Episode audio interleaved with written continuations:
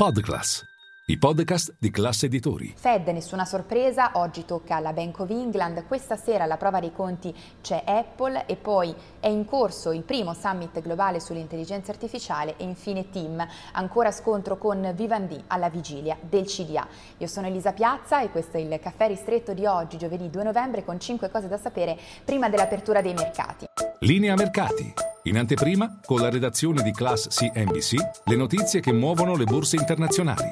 1. Partiamo subito dalle indicazioni arrivate ieri sera dalla Federal Reserve. Eh, come da attese, tassi fermi, ancora presto per anche solo prendere in considerazione un eventuale taglio dei tassi e poi ancora la porta resta aperta ad eventuali ritocchi all'insù all'orizzonte, ma l'impennata recente dei rendimenti dei treasury ha fatto parte del lavoro della Fed. Queste in estrema sintesi le indicazioni arrivate da Jerome Powell. Qual è stata la reazione del mercato? Bene, la lettura è stata piuttosto dovish dai Tony Colomba, eh, secondo il mercato, tanto che Wall Street oggi riparte da una seduta in deciso territorio eh, positivo, eh, discesa dei rendimenti dei treasury con il due anni che è sceso sotto la soglia del 5% e il rendimento del decennale in una sola giornata, pensate, è sceso di 20 punti base circa e arretra anche il dollaro. E poi due, veniamo alle decisioni di politica monetaria oggi della Bank of England pronta a lasciare fermi i tassi ancora una volta dopo 14 aumenti consecutivi. Fatica però a raffreddarsi nel Regno Unito l'inflazione, l'ultimo dato ancora al 6,7%.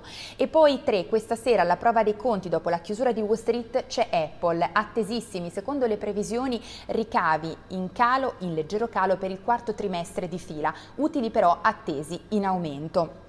L'attenzione del mercato è tutta sulla, sulle vendite di device, sembra tutto dipendere dalla salute del mercato eh, cinese, dallo stato di salute del mercato cinese e anche dal successo o meno dell'iPhone 15 appena lanciato. Anche perché eh, se andiamo a vedere l'ultima trimestrale, in realtà Apple era riuscita a battere le attese del mercato solo grazie all'aumento dei ricavi da servizi, non da vendite di device. Nel frattempo in tutto questo il titolo negli ultimi tre mesi ha sofferto un po' come tutto il comparto e registra, ha registrato registrato un calo di circa 10 punti percentuali negli ultimi tre mesi, ma da inizio anno il bilancio resta ancora decisamente positivo, oltre 30 punti percentuali di rialzo. E poi 4 ci spostiamo alle porte di Londra, dove si tiene, è in corso il primo summit globale dedicato all'intelligenza artificiale.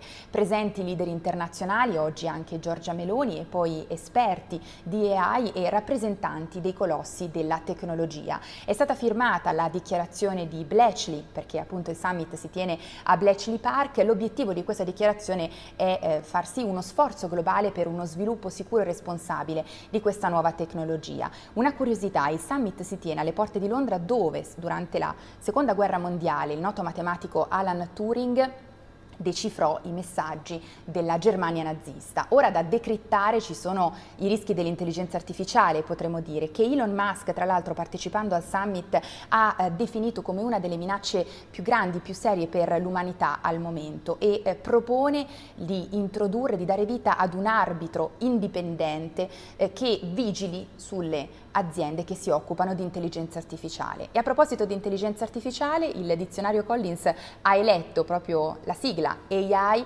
come parola dell'anno di questo 2023. L'anno scorso era stata permacrisi, l'anno precedente NFT, mentre l'anno precedente ancora, il 2020, ovviamente il lockdown.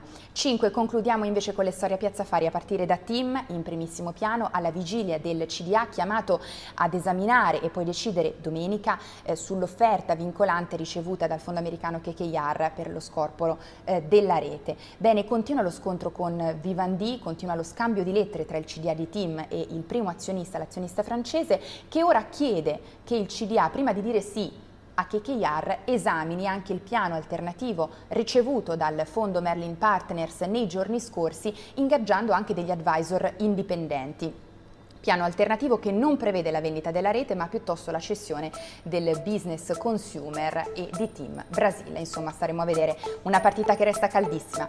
È tutto per il nostro caffè ristretto, ci vediamo in diretta con tutte le notizie a Caffè Affari, vi aspetto.